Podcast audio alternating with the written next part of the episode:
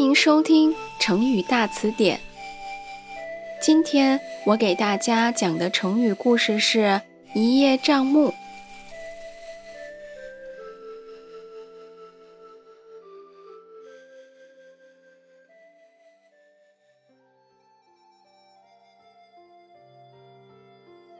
从前，楚国有一个家境十分贫寒的学生。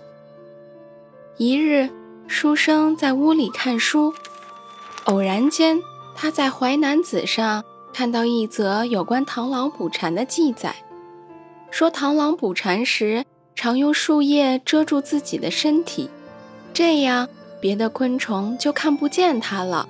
而若有人得到此神叶，便可隐身。书生立马来了精神，看看家里穷酸的模样，若得此神叶。岂不可以神不知鬼不觉地拿到自己想要的东西？想到这里，他急忙起身，跑到村外的大树下。在那里，他看到大树高处一只螳螂正在捕蝉。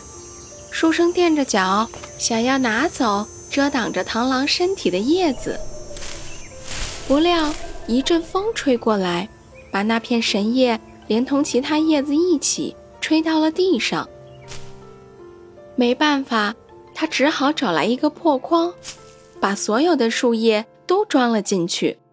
书生背着筐子回到家里，他拿起一片树叶遮到自己眼前，问妻子：“还能看到我吗？”“能啊。”妻子回答。